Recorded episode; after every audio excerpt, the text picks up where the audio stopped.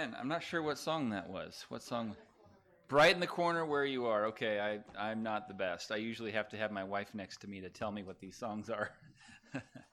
but uh, big thanks to those who serve in the music ministry. Thank you for your faithfulness, and I uh, appreciate you using your talents for the Lord. It is a blessing to the Lord, I'm sure, but also to us as well. And so, thank you very much. Brother Decker, speaking of blessing, um, this guy has been a blessing uh, to me and to our church already. Um, was a great blessing in the uh, Sunday school hour and then morning service, just outstanding. And then I got to have a extra extra hour with him at lunch and uh, enjoyed the time with he and his wife. And I just appreciate their heart for the Lord, their joy, uh, serving the Lord and for 47 years and still has joy. That's that's great. That's a blessing. Uh, the, the ministry can, can make someone cynical if they're not careful. And I'm thankful that this, this couple is, they have the joy of the Lord in their heart. And uh, that's, that's a great blessing. Brother, it's on. You're on. Come preach to us. Thank you. All right.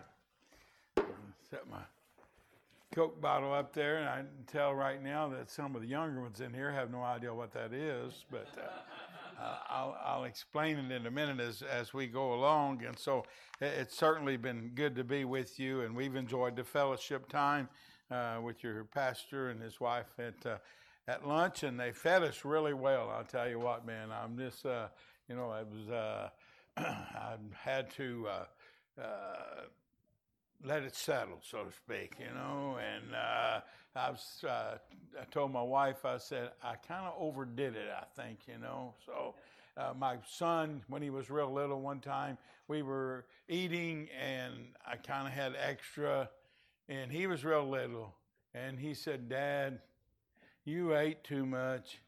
He said, if you get up there to preach tonight, you're going to go to say, and John said, burp. and I said, I hope not, son. That would be really, really, really embarrassing, you know. But I hope you get something out of the message tonight. You know, uh, every time I think about that, in Kentucky, we have a monthly youth rally. We've had it for years. First Friday night of every month, we have several churches that bring their young people together and have a youth rally. And we were having one in Glasgow, Kentucky, and uh, and uh, this is a true story, by the way. Now, I was there and, and witnessed this. And so, uh, the churches had come and brought teenagers. Well, there was one little boy. He wasn't a teenager, but he, we have some that come sometimes uh, with them. And, and that little boy wanted a front row seat. So he sat in the pews, long pews. And he sat right up here on this side of the platform. And so we were doing the singing, and we have Bible quizzes, and we have uh, what is it? Yeah, sword drills, and we have all that stuff, and uh, and sometimes skits. And during all that, this little kid over here, he slid over in the pew, and he went to sleep. He's laying right there asleep in that front pew. Well, the, the preacher that's preaching the youth rally that night, sitting on this side, and of course, he's not sure, you know, when he's getting ready to preach, how long it's going to take for all the preliminaries and everything. So he gets a tic tac out and he pops a tic tac in his mouth. And no sooner than he pops the tic tac in his mouth, the host pastor says, Now, brother, it's time for preaching. Just come right on up here and preach. We'll do the rest of it afterwards. Well, he does what we preachers do when you got something like that, a mint or a tic tac. He just shoved it over in the side of his mouth to let it dissolve and went ahead. He read his text and he's getting into his message and he walks over here, and when he's into his message right here, that tic tac flies out of his mouth. And it landed on that little kid's cheek that was laying right there. I mean, it landed right here on his cheek. And when it did, that little kid felt it and woke up. And he reached up with his fingers. I'm sitting right behind him, uh, two rows back, I'm watching this, and he reaches up with his finger. The preacher's up here going, uh, uh, uh, uh, no, no, no. And that little kid pulls the mint off of his jaw, looks at it, and pops it right in his mouth. and this preacher's about to have a cow up here trying to get him. And so the preacher, thinking fast, he said, Now, folks, Nobody else in here may get may not get a thing out of my message tonight. But that kid's taking something home out of my message tonight, you know. So it really happened, but y'all don't have to worry. I don't have a tic tac in my mouth, so we're okay there, all right? But uh, anyway, uh, if I uh, hadn't been there, I'd have thought, oh, no, that kid didn't do that. But man, he didn't want to waste that candy, you know, so that's it. Take your Bibles tonight. I'm going to give you several verses of Scripture. And uh, then I'm going to explain why I have my bottle here with me tonight. But go to Luke 6, first of all, Luke chapter 6. If you want to mark it right there, then 2 Corinthians chapter 8. 2 Corinthians chapter 8, verse 5. And then Matthew 16, 26. Okay? Luke 6, verse 38, if you've got that mark, Luke 6, verse 38. Notice what the scripture says Give. Then there's a comma there. In other words, a one word statement, a one word command. Give. That's it. Give. Then it continues, and it shall be given unto you. Good measure, pressed down and shaken together, and running over, shall men give into your bosom. For with the same measure that you meet withal, it shall be measured to you again. Very simple. The Lord is teaching them there give, and it'll be given to you. But more than you give. Now, my, when I was a kid, my mom would buy the flour. Many of y'all know what I'm talking about. She had a canister set on the counter. She'd bring that five pound bag of flour home. She'd put it in that round canister and she'd start pouring that flour and it'd, it'd pile up and she'd tap it on the counter, shake it, it'd settle down. She'd pour more, she'd tap it, shake it. You know what she was doing? It, it was being shaken together and it was being pressed down even to that point that when she did, it would be pressed down with the lid. She'd press that lid on there and, and completely, completely filled. And so that's the principle he's giving right here. Second Corinthians chapter 8 now. Second Corinthians chapter 8. Pardon me. And uh, verse number 5. It said, And this they did, not as we hoped, but first gave their own selves to the Lord and unto us by the will of God. Let me back up just a little bit and remind you these Macedonians here, the churches of Macedonia, had given, and in verse 2 it says, How then a great trial of affliction, the abundance of their joy and their deep poverty abounded under the riches of their liberality.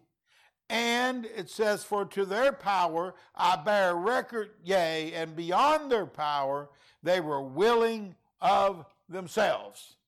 And I'm sure you've heard these verses. They're nothing to you, uh, new to you. Matthew chapter number 16, one verse here, Jesus speaking, and he said, for verse 26, verse 26, for what is a man profited if he shall gain the whole world and lose his own soul?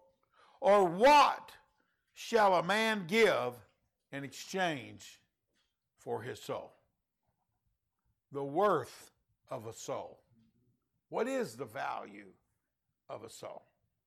Let's pray. Father, bless our time in your word. Help me, Lord, again to bring out those things that you placed on our heart. And I pray, God, you'd use it in the hearts of each one here. In Jesus' name we ask. Amen. Now I brought my bottle. I had this back in my in the, on my bookshelf several several years ago. Actually, I just kind of hung on to a few regular glass bottles. This is actually made of glass. And I said to you, young people, you, you haven't seen this because this bottle is older than you all are. And so, but the reason I did was God used this bottle to speak to my heart because notice on the top of this Coca Cola bottle, it says money back bottle. On the other side, it says return for deposit. In other words, this, this bottle, when you got this, you paid a deposit on the bottle. You, uh, for us in Kentucky, it was three cents. Every time you would buy Coke in a glass bottle, you gave three cents deposit on the glass bottle. When you brought the bottle back, they gave you three cents for it. Now, when I was a kid, I kept spending money all the time because you know what I did? I went around everywhere picking up bottles that people threw away. They'd pitch them beside the road, they'd pitch them out in the yard and throw them away. And I would go pick up the bottles, take them down to the corner grocery store, and cash them in. Man, I had candy money in my pocket all the time because of the deposit on the bottles. And then what happened was, eventually they came up with this composite type plastic and plastic, and they said one day, hey, no deposit, no return. What that meant was, and when they put no deposit, no return, here's what it meant it's worthless. You can just throw it away, it has no value. I, I couldn't help but thinking, folks, I'm afraid that whole philosophy that, that phrase brought about a philosophy into our society because what happened was hey, society quit putting a value on certain things, especially upon human life. I, I don't think you could argue with me today that our society has no value on human life.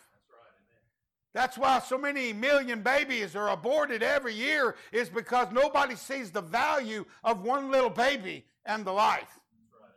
And I remind you, folks, we that are, are, are of my age, it may not be long until the powers be also says on the other end of the spectrum, when you're no longer useful, your, your life has no value. Amen? I mean, we, we see those things. So here's the title of the message tonight No deposit, no return. You put nothing in, you get nothing back. If you go out and buy those disposable bottles, you don't pay a deposit, so it's not worth anything to you. So you put it in the trash and it's gone. Uh, you know, I, my dad was one of those that came out in, in the Depression time and, uh, and through the World War II, he was uh, in Normandy in World War II. And my dad saw value in everything. Y'all know what I'm talking about? He wouldn't throw nothing away. Because back when he was younger, you, you, you might need that later. And so he would put it somewhere where you might need it. And he saw a value and, and he hated to throw anything away unless it was truly scrap and something that couldn't be used. And, and that's the way it was. Why? Because they learned that certain things have certain value. And so as a result, but we live in a, I call it this, we live in a throwaway society. You know, uh, things can may take a little time and something be salvaged or fixed, but we live in a throwaway society. Just throw it away. It's, it's no good. I mean, you know, uh, I'm one of those that's, hey, I'll tell you what, I learned some things as well. My son and I were driving up the road, and, and there sat a lawnmower. Looked nice. And I pulled over, and there was it was all complete. It was a uh, uh, uh, boy, I just forgot the name of it. One one of the real nice ones, self-propelled electric start push mower. And there it's set in the garbage. I went up and knocked on the guy's door, and I said, "You throwing that away?" He said, Yeah. He said, You want it? You can have it first come. Still had the manual with it and everything. I put it in the car, took it, I took it home, set it on my back porch. He said, uh, I don't want it anymore. It kind of got to acting up, so I just went and bought me a, a better one. I got a new one. I took that thing home, and all it was was the gas float was stuck on it.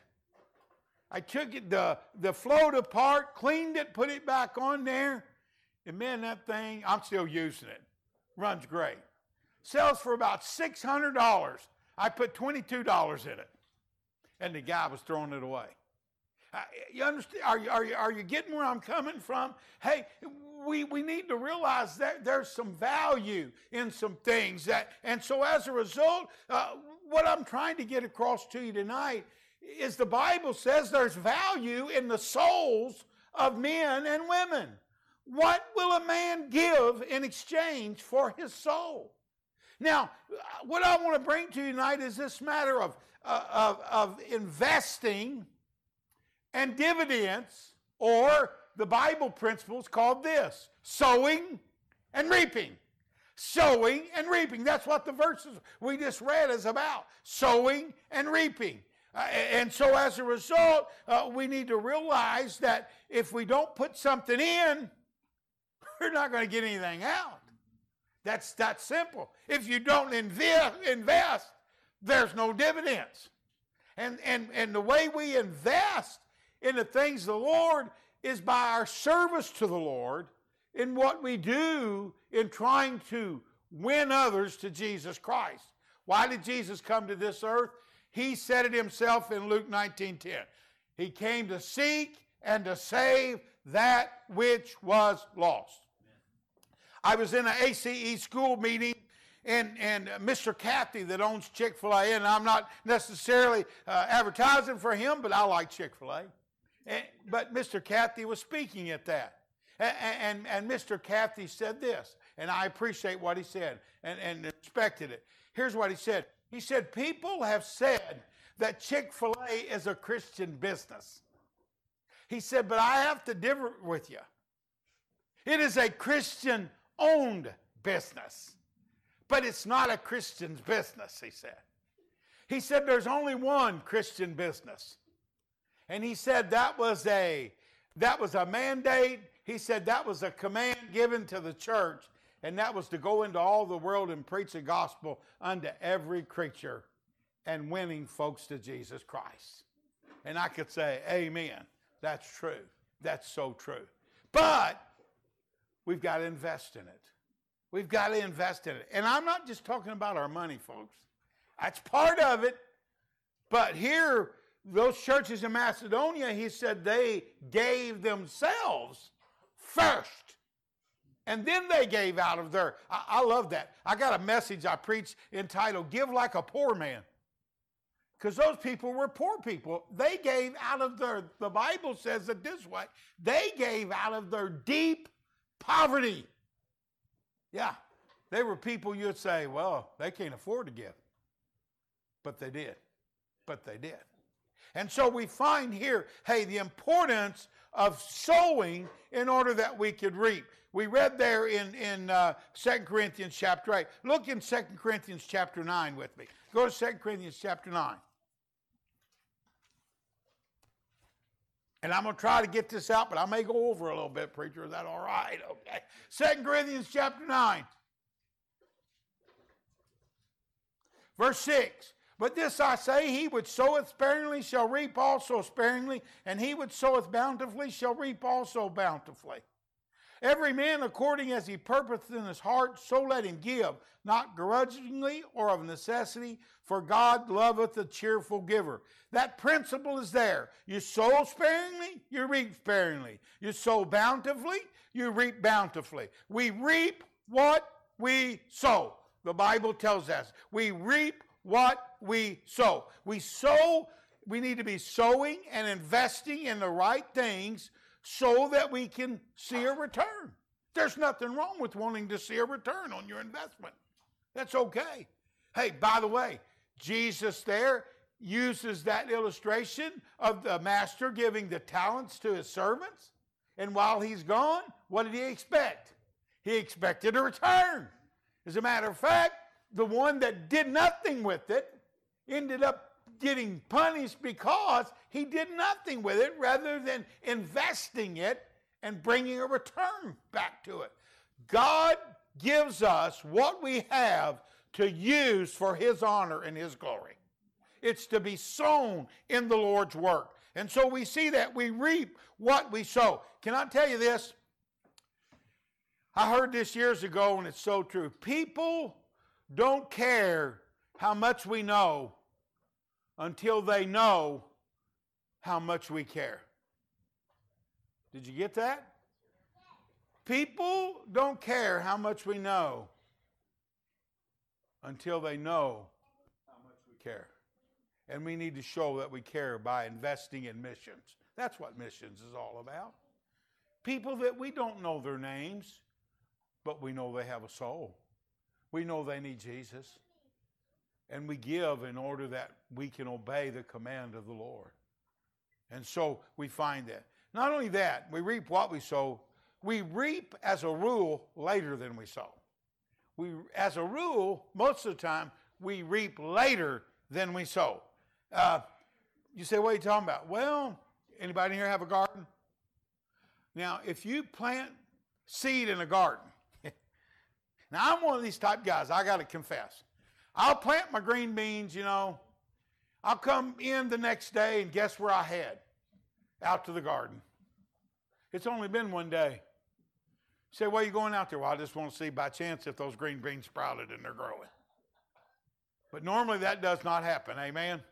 It's going to take several days for that seed to germinate and for it to come forth out of there. And so it's going to take a while. And then there's going to be a growing time that that plant has to grow before I'm going to go pick the tomatoes or the green beans or the corn. It's, it's going to take some time. But that's what we sow for. We sow. Now, there, you know, they, they, we have what we call short term investment and long term investment. Now, a short term investment I like. You know what a short term investment is? It's when you invest in something and turn right around and reap a dividend. You say, what are you talking about spiritually? Well, let me just give you a personal example. I was uh, pastoring in Scottsville, Kentucky, starting the church there, and I got a call one night, and the call was an elderly lady, and she lived in the city of Louisville. And she said to me, uh, Is this Brother Decker? And I said, Yes. And she said, You pastor in Scottsville? And I said, Yes. And she said, Well, sir, my pastor is on a mission trip, and the associate pastor uh, gave me your name. My sister's passed away, and, and the pastor's not here to do the funeral. And since uh, he, he recommended you to do it. And I said, Well, ma'am, I said, uh, Which funeral home in Scottsville is she at? Oh, she said she's not in a funeral home in Scottsville. She's up here in Louisville. The associate pastor, they were from Scottsville and thought that's where her sister was going to be buried at, but that wasn't it. So I said to her, ma'am, oh, listen, you're in Louisville. I can recommend several pastors right up there in Louisville do your sister's funeral. And she said, oh, no, no, they recommended you. So would you be willing to come up and preach the funeral? And I said, Well, yes, ma'am. If, if you would like for me, I will. Well, my mom and dad and relatives lived in Louisville. That's where I was from. And so I said, Yeah. Now, one thing I didn't tell that lady was I didn't get any salary that week. I had just enough gas to get to Louisville, but I wasn't sure about getting home. And so I, but I agreed to go. So I go by the funeral home. This lady's 95 or 96 years old. And I, I go by, she's a Christian and talk to her sister, and I preach her funeral. And the little lady insists that I take something. So she slipped something in my pocket that took care of my gas. But my mom called me and she said, Son, your cousin is in the hospital. He's had a heart attack. And while you're up here, you might want, might want to go by and visit him. And so after the funeral, I drove to downtown Louisville to the hospital he was at, and I walked down the hallway, and I get to the door, and my cousin is laying in the bed. And he looks at me, and he just turns kind of white. And then he goes, Joe, is that you, Joe? And I said, Last time I checked, it's me, Larry. He said, Joe, I was just laying here saying, I sure wished I could talk to Joe. I got some things I need to get taken care of. He said, I've had a heart attack, Joe, and I may not live. He said, Can you tell me how I can go to heaven? And man, he was ready. Holy Spirit had him ready. I led him to Christ there. Hey, that's a short term investment. I mean, it doesn't always happen that quick. But he trusted Jesus Christ. And the Lord used the funeral to get me to Louisville took care of my expenses. I'll tell you what I did. I got back to Scottsville that night, and when I got back, I called that little lady and I said, Ma'am, your sister kept saying to you, she didn't know why God was leaving her here. She didn't know why God was leaving her here because she was ready to go. Why he just didn't take her home. I said, I got the answer to your sister's question. He left her here so he could use her death to get me to Louisville to lead my cousin to Jesus Christ. And she said, Well, glory. And boom, boom, boom, she dropped the phone down. That's the short term investment. Doesn't always work that way. We had the Richardson family in our church. There was brothers married sisters. One brother got saved. Both the sisters got saved, but Paul was a holdout. He didn't want to get saved. And we went and witnessed to him, and he even got a little aggravated at us because of going by, and talking to him and witnessing. He'd come to the door with a beer in his hand and say, If they want to go to church, that's fine. No problem. My wife wants to go. My brother wants to. Hey, they, they, they can. Not for me. Not for me. So we, we kind of backed off for a while. Had a young man come to visitation, never been on visitation before, new Christian. We put him with one of our older men that goes on visitation. And so we prayed, and they're getting ready to go. And the older man said, I'm going to visit Paul tonight. We said, Now, Paul, he, he probably going to get upset at you if you go by there. He said, Well, I don't know, but I feel like the Lord's telling me I need to go by and see Paul, taking this young man with him. That night, they went up to Paul's door, knocked on the door. Paul came to the door, didn't have a beer in his hand. He came to the door and he said this Okay, I was expecting you guys. Just come on in. I need to get this thing taken care of. And he so he got saved. When they got back, we usually had a little bit of a testimony time. This young guy that had never been on visitation before, You know what? I want to give a testimony. All I've heard is how difficult it is to talk to people. All, all I've heard is how hard it is to go out and witness to people. He said, Man, we knocked on the guy's door. He fell on his knees and got saved. he didn't realize all the investment others had put in there. He got to reap the dividend really quick in his time that he went. And that, plus, praise God, that I, I love it when it happens that way. God sometimes prepares the heart and sends you there and you, you reap the, the soul that quick. But a lot of times it's a long term investment. Bowling Green, Kentucky, we are, we've become a melting pot of the world. It's not that large of a place, but uh, we have some uh, doctors' wives who sponsored uh, immigrants coming in. And we now have some 8,000 Muslims that have come to Bowling Green, some about 3,000 Burmese that's come to Bowling Green. We now have a Nigerian community that's come to Bowling Green. Hey, the world has come to us. Several, a few years ago, when the Burmese came in, we had Bible school. One of our buses went out the first night and came back with hardly anybody on it. And those workers said, We're going to go out and get our bus filled. And the next day they went out visiting and they went to where all the Burmese were living at. And they came in with 54 on their bus that night. And they said, Brother Decker, we got them here. There's only one problem. They're Burmese and some of them don't speak English. And I said, I don't speak Burmese. And so, but they came in. Kids pick it up fast. On Thursday night, little girl sitting right in the middle, right back here, and little girl stepped out, Burmese girl. She came forward. I said, What's your name? She said, Lu Chen. I said, Lu Chen, what'd you come for? She said, Lu Chen need Jesus in here. And I got one of our ladies and I said, Take her and deal with her. But I said, Be careful because I'm not sure how much she understands. So, so explain things and just and, and, and, and talk to her. Well, Lu Chen, she understood well and Lu Chen got saved. And so she started coming to church. She started growing. Man, she was just memorizing scripture verses and everything. Well, I was home off the road and I was supplying, filling the uh, adult Sunday school class. And I looked back and there was a Burmese adult man sitting back over here. And after Sunday school, I went to him and I said, Sir, it's good to have you today. I said, Are you by, are you perhaps Burmese? And he said, I am. I'm from Burma. And I said, uh, You wouldn't by any chance be kin to Lu Chen, would you? And he said, Lu Chen, my daughter. He said, uh, I said, Oh, we love Lu Chen. So glad she got saved. And he said, Oh, we too glad she got saved. He said, We got little boy now, we want to have Jesus. And I said to him, Sir, are you saved? Oh, he said, I'm saved. I said, Did you get saved since you came to the States? Oh, no. He said, Saved in Burma. And I said, Did a missionary lead you to the Lord? Oh, he said, missionary long time lead my family to Christ, and then they have led us to the Lord through the years. I said, long time missionary? I had been just reading about Adoniram Judson. And I said to him, well, there was a missionary 200 years ago by the name of Adoniram Judson. He said, Judson, Judson is missionary who brought Jesus to my people.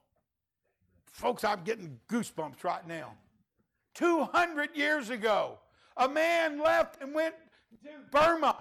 He, he was there and for years didn't see anybody get saved. He had a wife that died and children that died there in Burma. And I'm going to tell you something. Hey, here we are 200 years later, and he's still reaping dividends for his investment. Hallelujah. Did you know what? God's work is the only thing you can invest in that'll continue to give you dividends even after you leave here and go to heaven. Amen. That was the fruit of Adoniram Judson, still working today. And then I got to thinking about that, and I thought, man alive, that's the way God's work is. You, you invest and you never know how God's going to use it and where it's going to go to. I, I got to thinking, you know, and I was talking to your, your pastor even beforehand. J.T. McCracken, which is from here, moved to Kentucky and he pastored the Grace Baptist Church in Bowling Green, Kentucky, the church I'm out of, back in the 60s. And so he was back there and, and, and pastoring. There was a little girl, I say in the 50s, maybe in the late 50s, early 60s, and there was a little girl by the name of Melinda Applin that was there.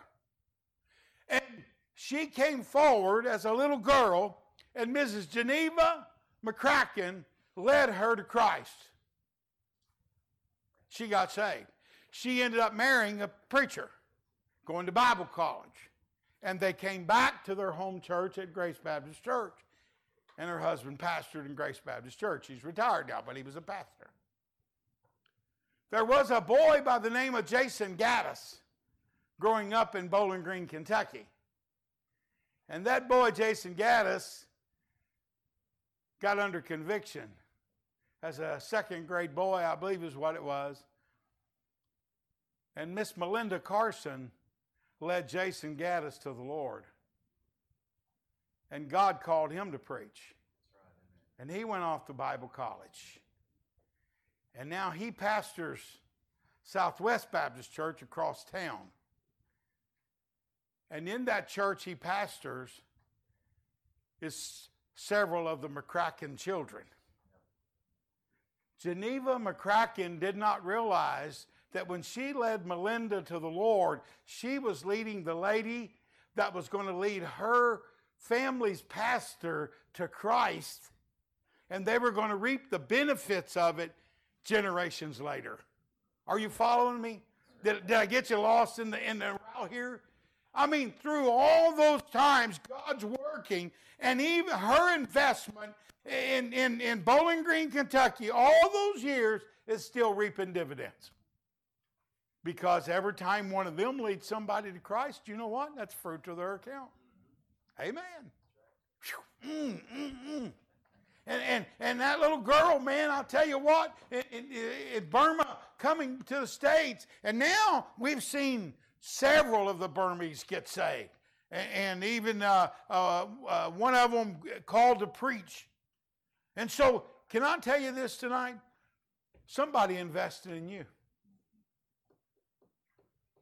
Who is it that led you to Jesus? Can you think tonight? Was it a mom? Was it a dad? Was it a preacher? Who led you to Jesus? Somebody did. Somebody took the time to talk to you. Somebody invested in your life.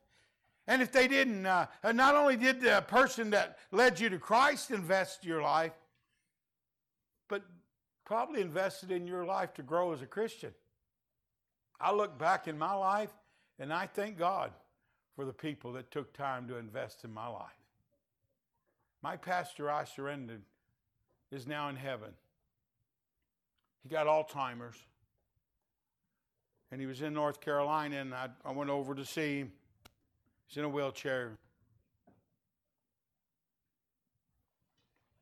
And the last thing he said to me with a voice that was so weak, he pulled me down right by his mouth and he said, Brother Joe, keep preaching. Keep preaching. Don't quit. You know what? I've heard those words many times through my ministry down through the years.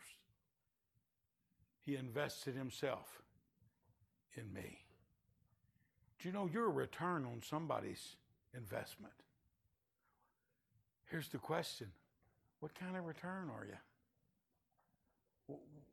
How is your life adding up for Christ? What, what kind of return? What, what, what, what, dividend are you seeing come about? This is my last thing, and I'm done. We reap more than we sow. Praise God. I'm glad when you sow one kernel of corn, you don't just get one kernel of corn. That'd take a long time to get enough to eat, amen? But you get a whole cob of corn. And usually on one stalk, maybe three cobs of corn. You plant one bean, and you get a vine full of beans, amen? You get more than you reap. Whew. I'm glad, and I'm going to tell you something.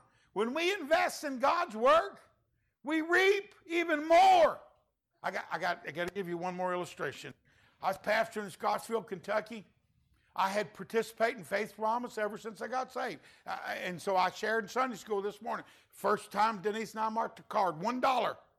And then God blessed that, and we kept giving, kept giving. But I was down in Scottsville, Kentucky. Easter Sunday came around. I did not have my Faith Promise preacher. I didn't have it. I just didn't have any money. And I had not. And here's what I said to the Lord that morning Lord, I'm sorry. I, I don't have it. I can't give it if I don't have it. But Lord, when I get it, it's yours. Whenever I get it, it's yours. I'm not going to keep it. I don't have it today, but when I get it, it's yours. Well, my family had come down from Louisville for Easter, and so as soon as service was over, my brother had just moved down. We went to his house to have dinner together. And so we went uh, there, and my sister, I said, I got to leave and get ready for Sunday night. And my sister walked over, and she stuck something in my suit coat pocket, and she said, her husband David said, Give this to you. You might could use it. I thought, mm hmm. Now, I wanted to be tactful, so I didn't look right then. Amen. I, my brother had a long driveway going out of his place, so I drove down to the end of that driveway and got to the stop sign, and I knew this is it. But you know what? I kind of knew what was in my pocket. And when I pulled it out of there, you know what it was? Once I tithed, it was my tithe and my faith promise to the penny. That was it. Nothing extra, but it was my tithe and my faith promise. And I said, Now, Lord, I know what I said this morning. but Lord, I don't have anything else.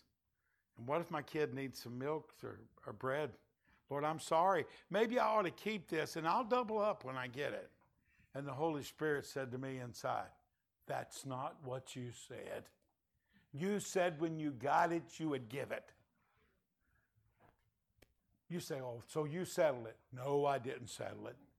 I got home preparing my sermon for that night. I pulled the money out and looked at it. I had my offering envelope, but I wouldn't put it in there. And I said, But Lord, you know, I don't have anything else for this whole week. I don't know where it's going to come from. So, Lord, I wouldn't cheat you out of anything. So, but if I hang on to it, Lord, then, then I will make sure to make it up. And the Holy Spirit said to me, But that's not what you said. You said when you got it, you would give it. I went to church. I had the money in this pocket and I had the offering envelope in this pocket. It was already filled out, but nothing was in it. They came to take the offering, and while they were praying, I took the money out of this pocket and I stuck it in the envelope and I put it in the offering plate. And it was done. And I preached. And I got done preaching, I'm standing at the back door, and one of the men comes by me and he says, Preacher, come out on the porch a minute. He said, Preacher, I know things have been lean and the money hasn't been there. And he said, You know, tonight I'm sitting there listening to you. He said, After the offering, preacher, now he said those words. After the offering, God spoke to my heart. And, preacher, don't argue with me. God told me to do this, and he handed me a check. And that check was 10 times what I had put in the offering plate that night. You'll never convince me that that check would have never been there had I kept the money in my pocket. God honored it because that's who our God is. You can trust Him. Hey, invest and you get back more than you ever give. Hey, did you know what? I, I had a man in, in Cincinnati he was telling me, he said, Brother Decker, his name was Jim Strange, a preacher. He said, There was a little girl that lived next to us, and she went to church, and she said, My little sister, the youngest of us all, there was, there was a whole gang of them, and said she came over to the house and wanted to go to Sunday school and church with her. And they, they took my little sister to church because of this little girl and said this little girl would come over with my sister and say, We want all of you to come to Sunday school and church. And said they we started going one by one with them. They went out and bought a bigger car so they could take my mother and us kids because my dad didn't want nothing to do with church. But my mother and my brothers and sisters, we piled in a station wagon that they went out so they could take us to church. He said, Brother Decker, the other day we sat down, and because of that little girl and her care for the neighbors' kids and going over and trying to get neighbors to come to church, he said, Brother Decker, there's 80 people in my family that's been saved because that little girl took the time. And he said, in that 80, there are five independent fundamental Baptist preachers now because that little girl cared enough to take the time and go and get another neighbor kid and her family to church. What a what a return! Amen. What an investment. You know what? Investment. Say, Brother Decker, what are you talking about? I'm talking about not just your money. I'm talking about you. Young people and older people alike. We've got a real need on the mission field. All the missionaries that surrendered back after World War II are having to come home or they're going to heaven. Year before last, every missionary we had come through our church was a veteran missionary. And without exception, every one of them came, and here's what they said from the pulpit there's nobody to take our place.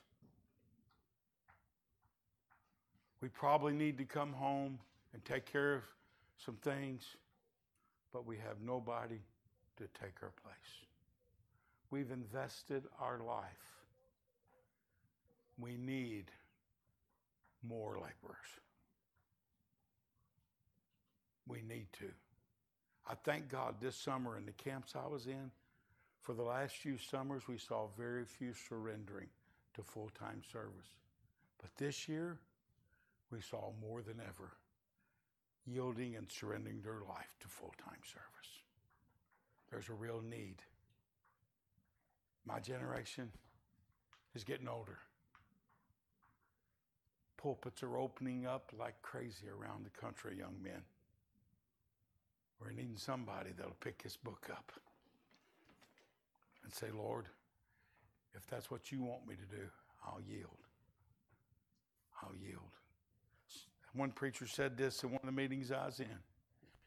He said, I think God's still calling. I'm just afraid too few are answering. Too few are answering. Investment, hope. No deposit, no return. You don't invest, you get nothing back. You got to put something in if you want to get something back. What are you investing in? What are you putting your energy and your effort into? What are you putting your finances and means into? No deposit, no return. Fixing to take a faith promise offering right here? No deposit, no return.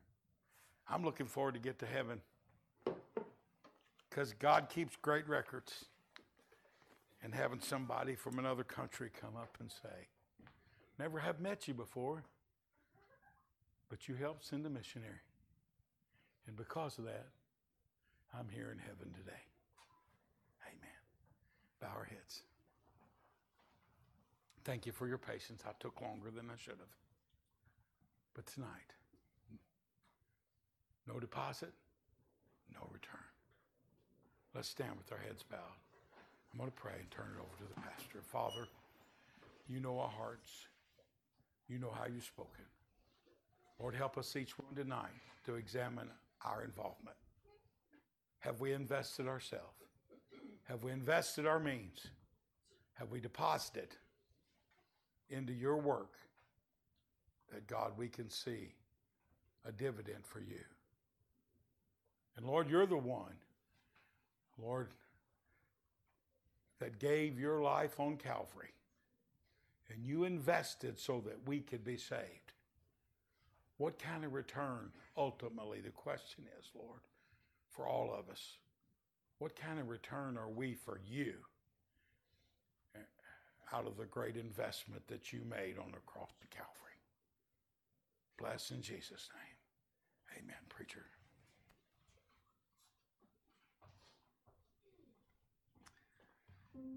As uh, Miss Pat begins to play, if you need to take some time right where you are, in fact, let's go ahead and be seated. And uh, if you need to take some time right where you are and pray, have a time of decision, this is the time. If you haven't yet asked the Lord what uh, He would have you give towards worldwide evangelism, now's the time to ask because we're going to be filling out those cards in just a few moments. No deposit, no return. What are you willing to deposit for His glory and for His honor so that you can indeed get a return down the road?